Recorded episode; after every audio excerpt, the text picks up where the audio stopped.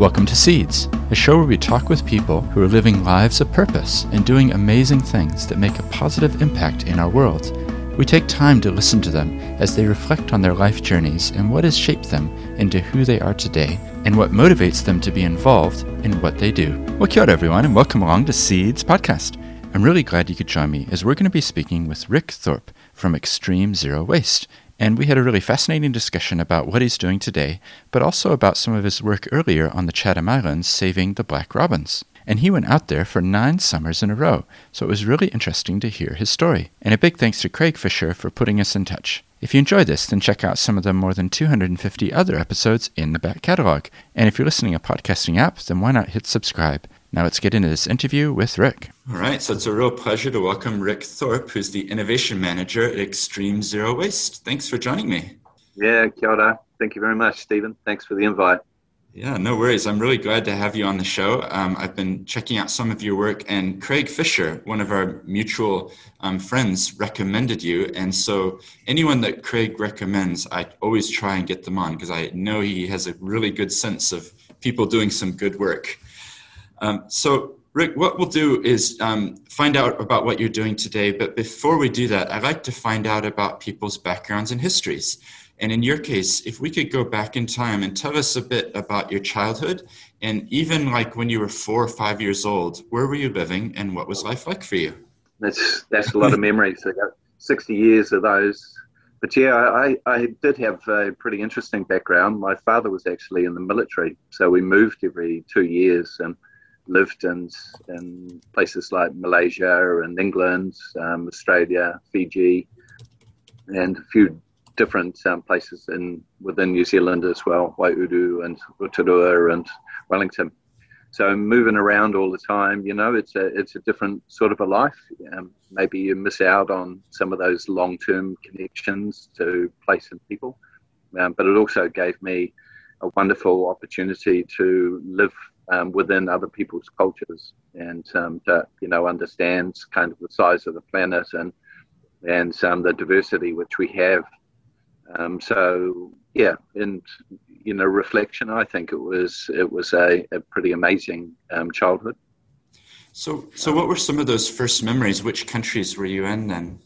Yeah, well, I guess um, you know my first memories would have been in Malaysia and and um, we we had a, a gibbon ape um, which actually lived um, with the family. It, um, it, lived out actually outside um, in a, in uh, in the tree hut, um, but had chosen our family to live with. It was actually orphaned from the local rubber plantation, and and so to be on my tricycle and um, being driven around by um, this gibbon ape who sat on the handlebars um, with its long arms it would have one one arm on top of my head and it would just turn my head in the direction that it went. Um, so I, all I really was was um, pedal power, and um, but it was um, yeah amazing, amazing growing up um, with with such an animal, and I guess um, that was one of my first linkages through to the environment and my passion for for the environment. Oh, that's pretty unusual as a first encounter, I guess. I, I can't think of anybody I've ever met who had that experience. yeah, yeah, for sure. And as I say, you know, um, the, the gibbon was very much um, in charge, and so you know that was that was a, a different day's worth of activities. I would say, um, you know, um, especially compared to um, the other kids in the block, you know. That's really interesting to me, considering what you do today as well. You know, thinking about the environment and things. Do you think you can to what extent do you think you can trace back to some of those early memories and early, um, I guess, exposure to the natural world in such a unique way? Yeah, I think moving around different cultures, I really did um, bond with the environment. The environment was um, my kind of um, safe and happy place. Mm-hmm. And, and, and it became a, um, a very significant part of my life.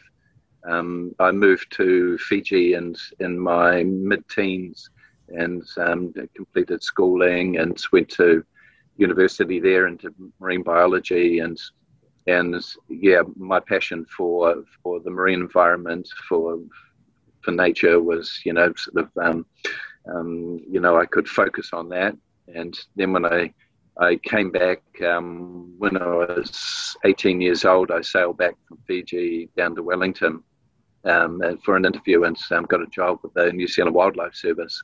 Mm. Did four year apprenticeship and became a wildlife ranger, and then uh, um, so the, that was absorbed into the Department of Conservation. Mm. So, yeah, I really enjoyed, um, you know, kind of giving back, you know, to an environment that had always um, cared for me.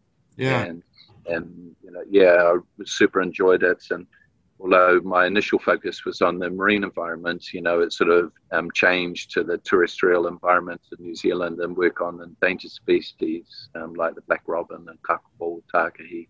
Mm. Uh, well, I'd love to get into that because that does fascinate me. And, and I personally have always loved the little robins. Um, down here near where we live, um, there's a lake called Lake Daniels. And if you go walking in there, these little black robins will, you know, they're just everywhere. It's really an amazing amazing bird. I, I, think they're so beautiful. But before we talk about that, um, just two things I'm curious about. The first one is the your sense of identity as a New Zealander, as someone who was moving around all these different countries. Was that strong for you? Was it stronger being away? Do you think, or yeah, how did that? What what was your sense of nationality moving so often? Yeah, interesting question, and um, I, you know, I think I could have stayed in Fiji, and um, really, you know, it's it had everything I, I ever wanted. Um, you know, adventure and connection, and um, an amazing climate, and um, and the people were just incredible. I learned so much um, in Fiji, but I, yeah, I guess, I guess that question of you know where when you live overseas and you know yourself, you've lived in many countries, um, and people do ask you that, you know, where where are you from? And um, so, yeah, always proud to be um, from Aotearoa, from New Zealand. Mm-hmm. And you know, I guess um, you know we we kind of hit the news, you know, with whether it be um, to, um, to, do with rugby or you know um, more recently, I guess, um, with um, politics.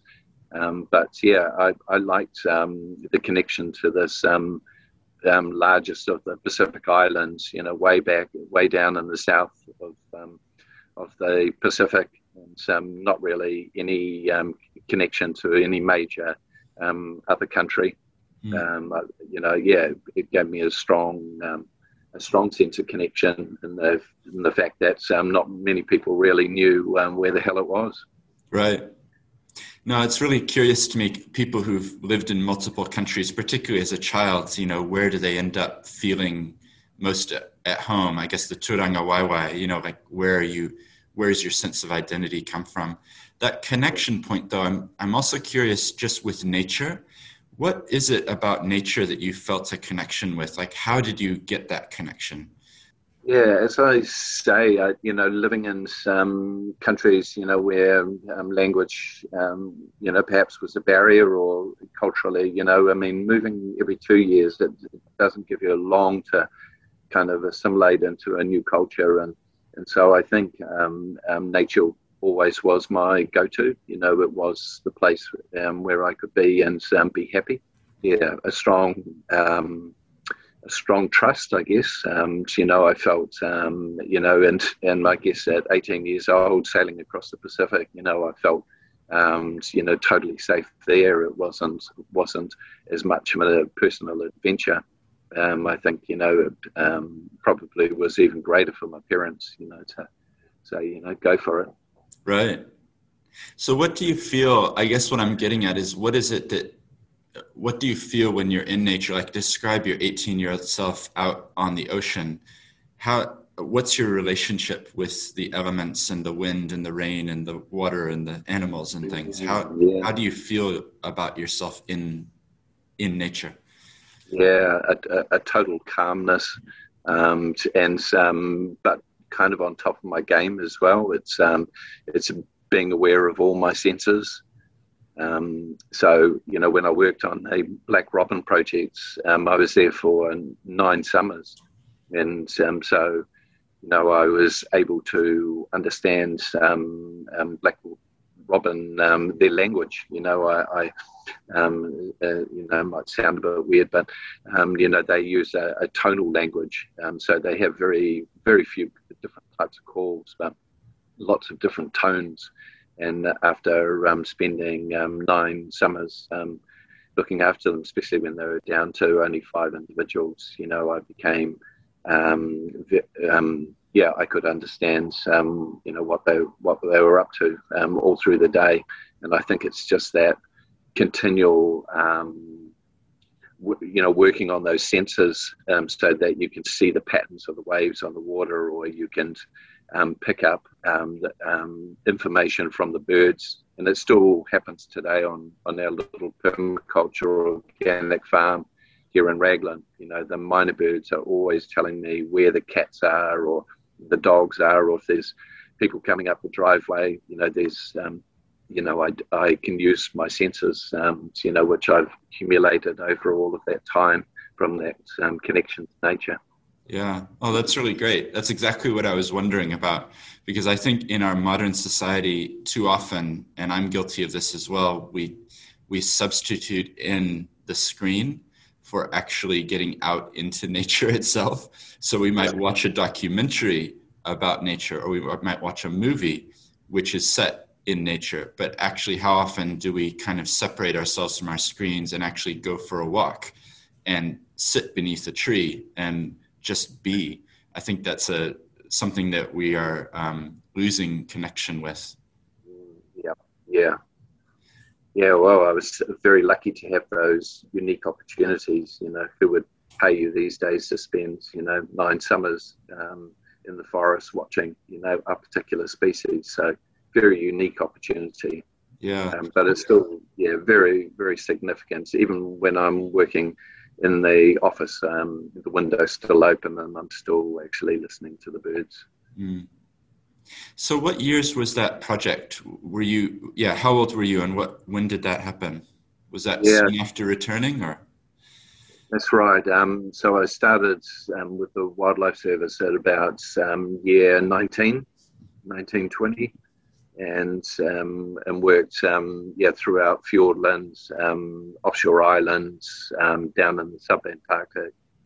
And I worked for, we would often do projects overseas. So I worked in Mauritius, um, the Middle East, um, in Jordan, Kuwait, um, and yeah, a number of other Pacific islands.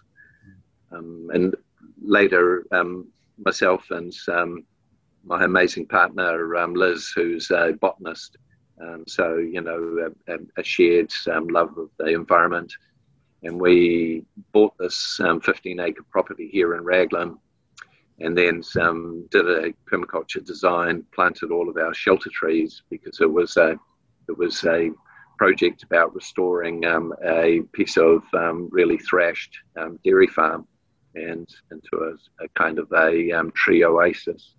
But we needed to plant that shelter, which we did and then we went up and back up into the Pacific, two years in Fiji and a year in the Cook Islands while our tree shelter trees grew, and um, and then returned home um, to develop the farm.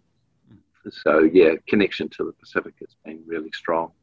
So let's let's talk about that a little bit in terms of permaculture. Um, can you just explain to us exactly what that is? Because not everybody listening will have come across that um, and yeah, t- tell us a little bit more about what your thinking was in, in getting involved in that. Kind of permaculture is a movement um, started in Australia, um, Bill Mollison and um, Holmgren. And yeah, it was to describe a system that was, you know, sort of beyond um, what they had in terms of agricultural systems. It was to try and um, produce a sustainable agricultural system but then I think, um, especially with Holmgren, it, it, turned into more than that. It was more about um, a, a, permanence in terms of human in the landscape and the culture and looking for um, multiple generations into the future. So um, the, the, the um, ethics um, of permaculture is earth care, people care, and fair share and you know, nice little um, um, rhyming. Um, but it's it's it's really about and fair share is you know one about um, kind of greed you know and um, realization that everything is finite and that we've really hit peak everything and it's most necessary for us to consider you know what would be a fair share and it also kind of puts um, humans in that um, domain of being part of nature and that we share this planet with all, all other living species and so it's a fair share in terms of you know what um, how many resources and the and the amount of landscape that we need to modify to um, cope with our existence. Mm. Um, and so, yeah, permaculture, I think probably for the first, you know, since it was sort of developed in the 80s, um, for the first 20 years, it was probably about gardening and about, you know, being um, sort of relaxing and not being so uptight and having everything in straight rows and thinking about companion planting and um, you know um, um, vertical stacking. Um, so you know looking at a, a, at a forest, and I guess this would be one of my favourite examples is a, a, forest, you know, which would have emergent trees and canopies and sub canopies and a forest floor. Mm-hmm. You can actually um, take that approach, um, nature's approach, um, to a to a system, and you can develop it, but just using fruits and nut trees.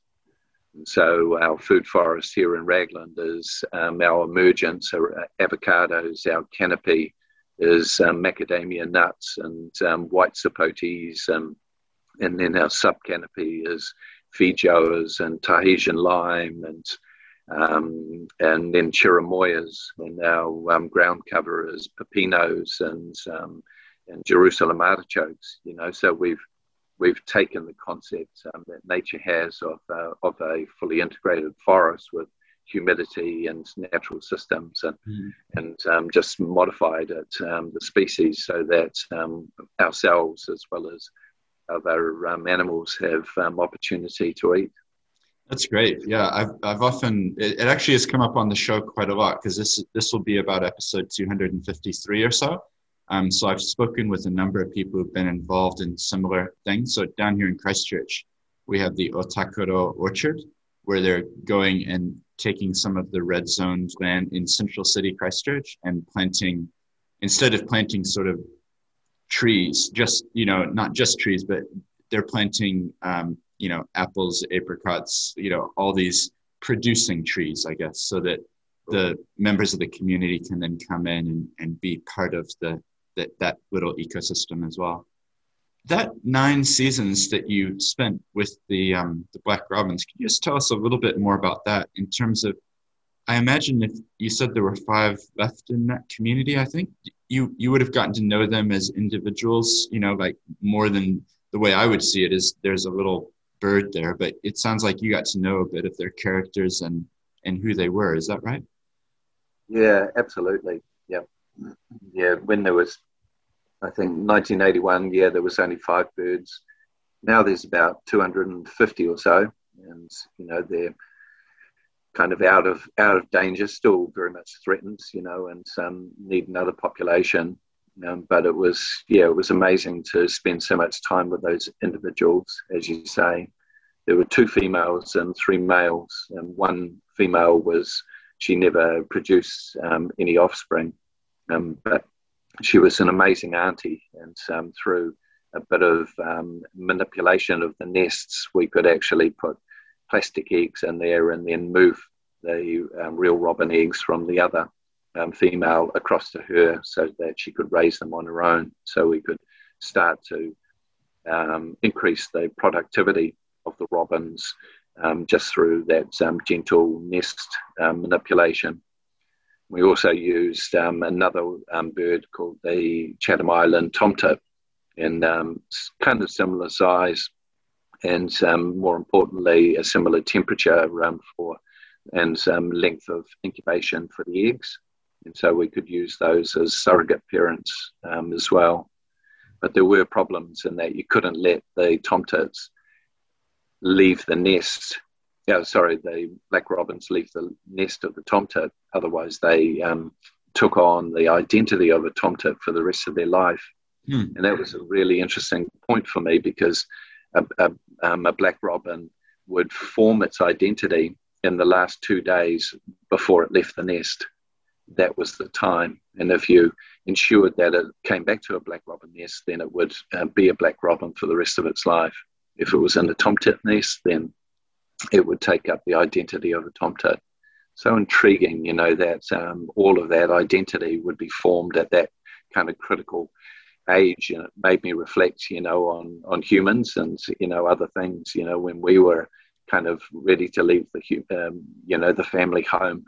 Um, you know what what were the what was the identity that we took with us mm. um, but yeah, living down on the Chathams, you know, it was a pretty pretty rough place, and um, and uh, um, I remember one time, you know, then um, where all of our equipment that we had taken over in the winter had actually been stolen, and um, and, um, and and so there was nothing there. We we just had a couple of um, sheets of tin um, to be able to make a bit of a shelter, and in those days it was kind of radio contact back with base in Wellington and it took them another six weeks, you know, to sort of get a fishing boat with some gear um, down to us.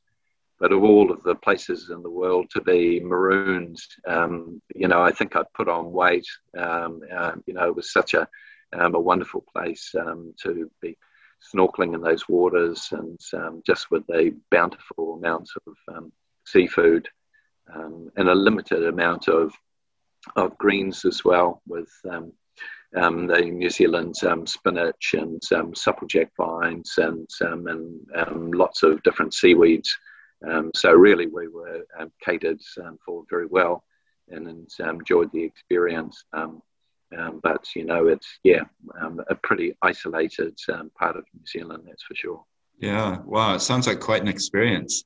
And what a legacy, though, now to be able to look at those 250 birds and, and I guess remember how many generations ago was that then their their great great great great grandmother or yeah for sure. Yeah 1980 so um, yeah do the maths each year.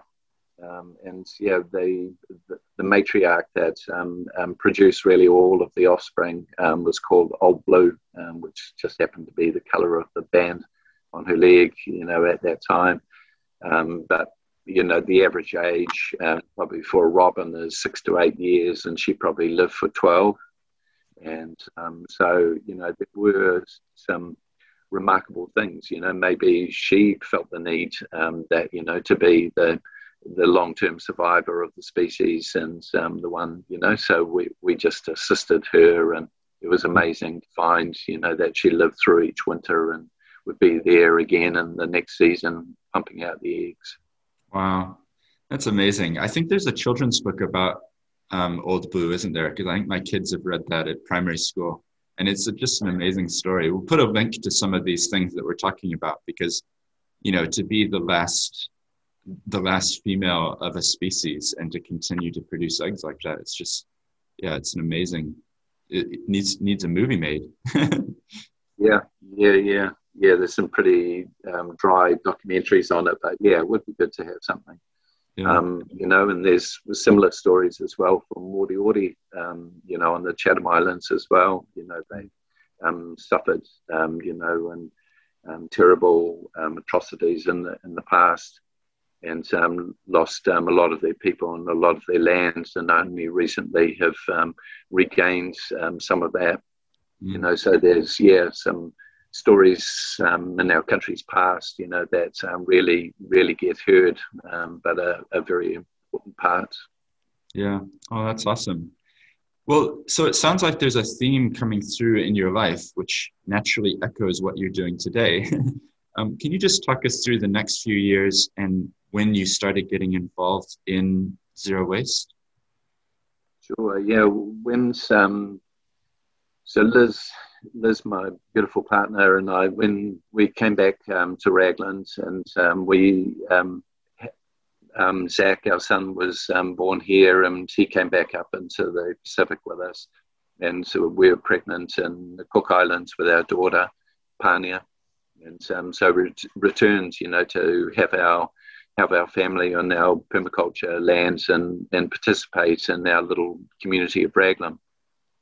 And coming home, um, you know, it was it was um, 21 years ago. Things were pretty tough economically for our community, Um, there wasn't a lot on offer.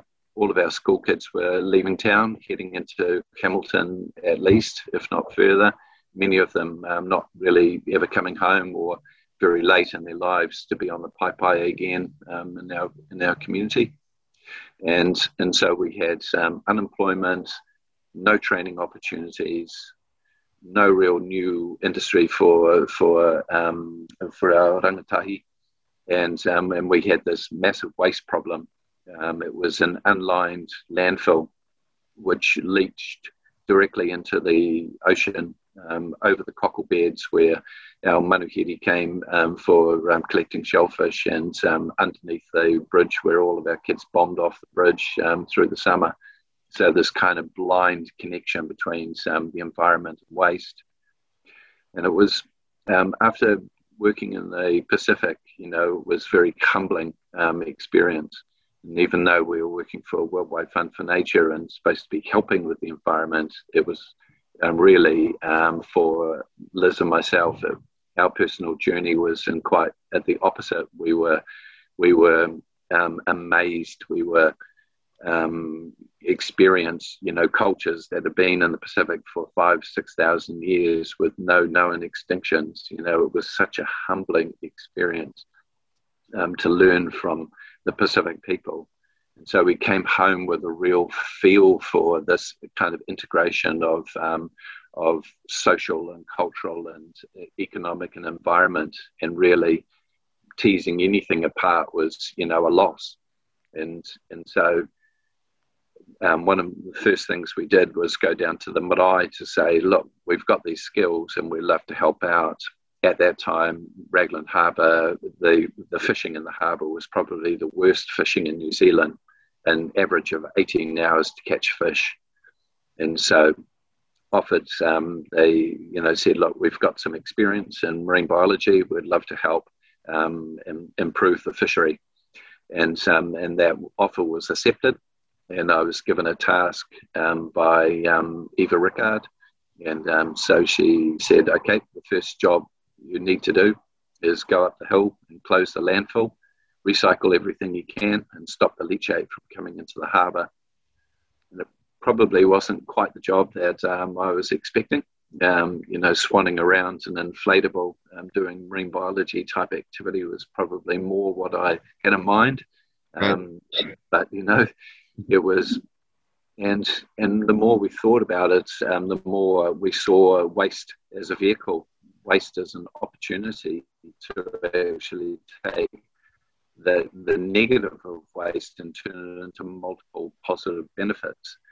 And so that's exactly what we did. We took the most unemployable people in town and, um, and we um, taught literacy and numeracy and we, um, you know, spent a, a, considerable amount of time um, helping to re- redevelop those people who, and, and some of them are still with us 20 years later, but that was probably the most beautiful part of, you know, the journey. Um, and the side that I really loved was actually working, you know, with people in our community who, um, you know, had really been um, bypassed by the education um, service that we offer them, and um, and were um, wonderful people and had so much to offer the community, but had just been sort of pushed pushed aside and not given another opportunity. So it was almost, you know, there was a kind of a parallel in the recycling and the reuse, you know, around actually people need a new opportunity as well. Mm. So that became very much um, a tenant um, of, of the project. Um, so, yeah, so um, we started and we thought we'd probably spend, you know, a few years setting up um, extreme zero waste in the recycling program. Um, but the more we got into it, the more um, became passionate for this integration of um, social, cultural, environmental, and economic activity. Mm. So, you know, here we are 20 years later, and what we used to bury in the ground now provides 42 sustainable positions, about 27 FTEs, and we the community provides us with about $800,000 in terms of contracts through our local council but we turn that into $1.6 million of, of investment in our local community. mm. in wages and contracts and spending in local shops. So not only does the community get all of the services, probably at a much much higher level because you know we we care and we'll do that extra distance, um, but we double every dollar they give us in local expenditure. Mm. So it's the sort of community enterprise approach, you know, being geographically based in Raglan, focused on Raglan, and thinking about um, yeah, fixing up our past issues around waste, but also thinking about multiple generations into the future about where we, we need to go, you know, when zero waste is a reality and we have no um, further need for Xtreme. Yeah.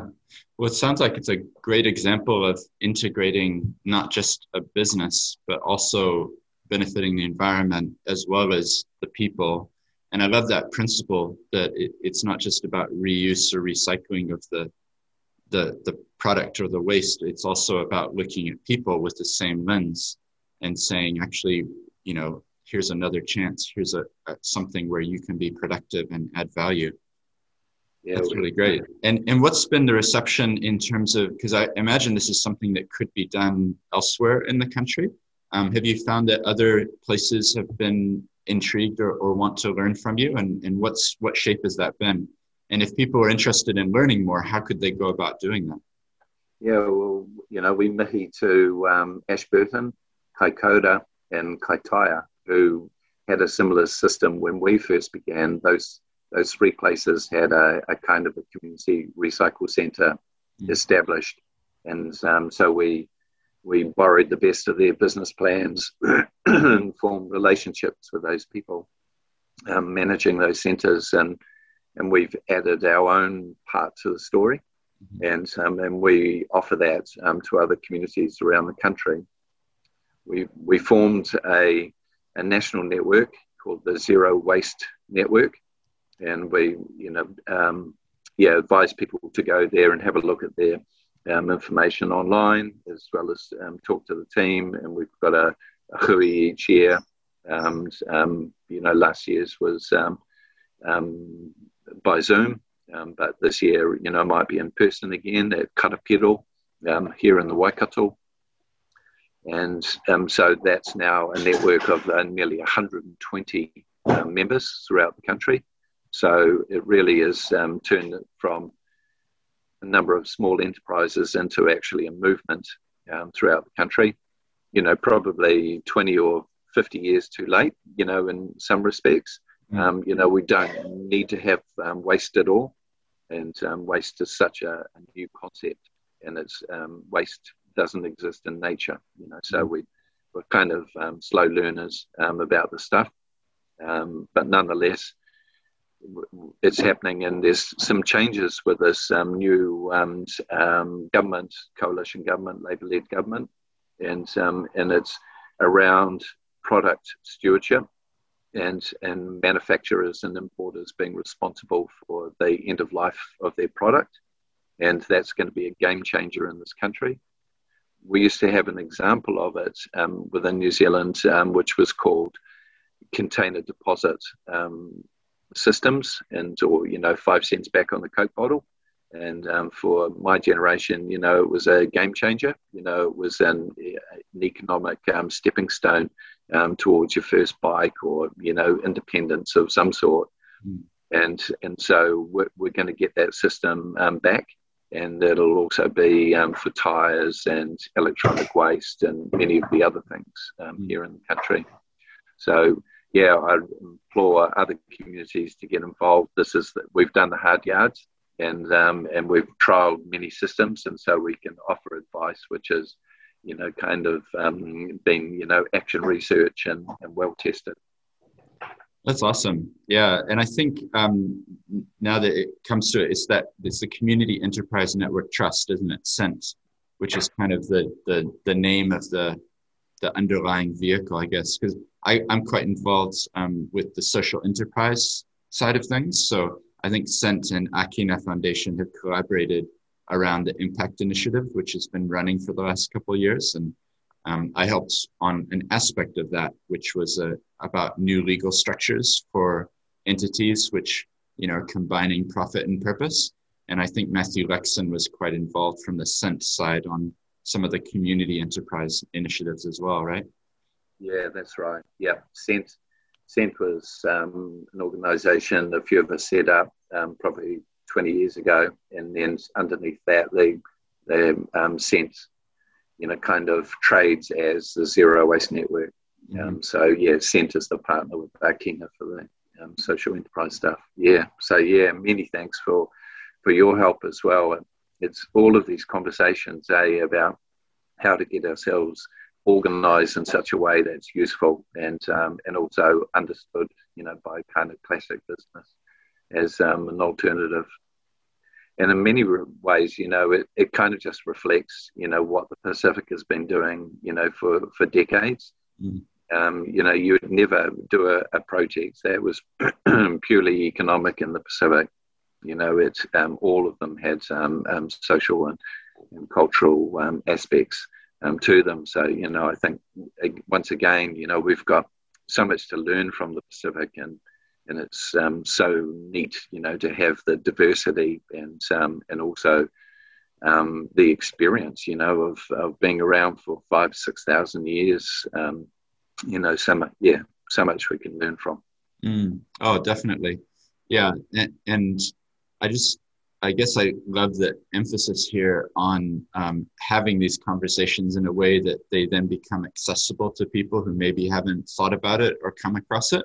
Because I'm sure every community would be able to learn from some of these types of initiatives.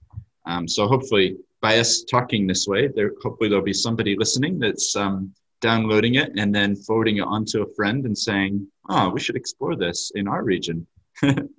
yeah, yeah, for sure, Stephen. And you know, being intrigued as well. You know, like um, I was um, reading the other day. You know that um, a quarter of um, all babies born in New Zealand now uh, Maori, a quarter Pacific Islanders, a quarter Asian, and a quarter everything else. Mm-hmm. So we really are moving into a you know a new population in this country. Mm. I think when, you know, the more that we realize that we're the largest South Pacific um, country and um, our destiny really is, you know, to um, have economic links into the, you know, the Pacific is a third of the planet, you know, and, and uh, you know, I think it's useful to include many of the islands um, like Japan, um, you know, who have been, you know, part of, um, part of that journey of the past. Mm. But our future and the future, you know, is um, pretty exciting, I reckon, as those people um, come to govern the country um, in the future and um, where where we could go. Um, so yeah, I'm I'm heartened. I feel, I feel yes, we're running out of resources, but we've got the most um, connections to the most amazing cultures. Mm. Yeah, I agree with you. I think sometimes in the West we we think, well, this is the way it's done, but actually there's so much we can learn from others. And I actually lived for five years in Japan, and I found that experience shaped me more than I even realized. And in Japan, um, they are much more appreciative, in my view, of the seasons and just the natural rhythms of life. And you know, on the news, there they a part of the news will be a segment which says the cherry blossoms are now out in this city and next and tomorrow we expect that they'll reach this city. And as a westerner you you just step back and go what is this? This is the news? And in the same way in the autumn you know the the changing of the colors of the leaves like the best time to view the reds and the yellows will be on this date. And and go here and there's tours that take you out to see the forest and it's just a very much more i guess integrated in with nature compared to the west a little bit of that mindset I was sharing before. You know, like um, we're in behind, we're, we're, here in our building and we've got the windows shut and we're at the computer, but maybe there is more we can learn by getting back out and um, appreciating nature in a, a, different way. Yeah, for sure. Yep, yeah. great. Yeah. Well, what we'll do is in the show notes, we'll put links to anything. So if you've got um, websites or anything that we've talked about, um, what we'll do is drop those in and then people can click through to find them. Um, but Rick, I just want to say thank you for your time on the show today. It's been really interesting hearing about your life journey and also just about what's shaped you in terms of nature. You know, right from early childhood, it sounds like was a big feature, and that's kind of then reflective of where you've gone through in your life. But what I really loved was the story of what you're doing now, and the fact that it's not just about reuse or recycling of you know plastic or products it's also about giving people that chance to be part of something and and you know maybe giving them a second chance to to learn new skills and and, and be contributing and be productive so thank you so much for your time and um, yeah i'll be really interested to see how this develops in the coming years across the country cool yeah love to host you sometime if you're ever up this way you know be super welcome come come and see us and um, and, and come and stay. That sounds awesome. Thank you. Well, I do hope you enjoyed that interview with Rick. For me, you could probably tell I was really curious about his work out on the Chatham Islands with the Black Robins, but I also enjoyed hearing about permaculture as well as Xtreme zero waste. Make sure you check out their website, which is in the show notes. And don't forget there's heaps more content at theseeds.nz. There's also a Facebook page, a LinkedIn page, a Twitter account, lots of ways to connect. Until next time.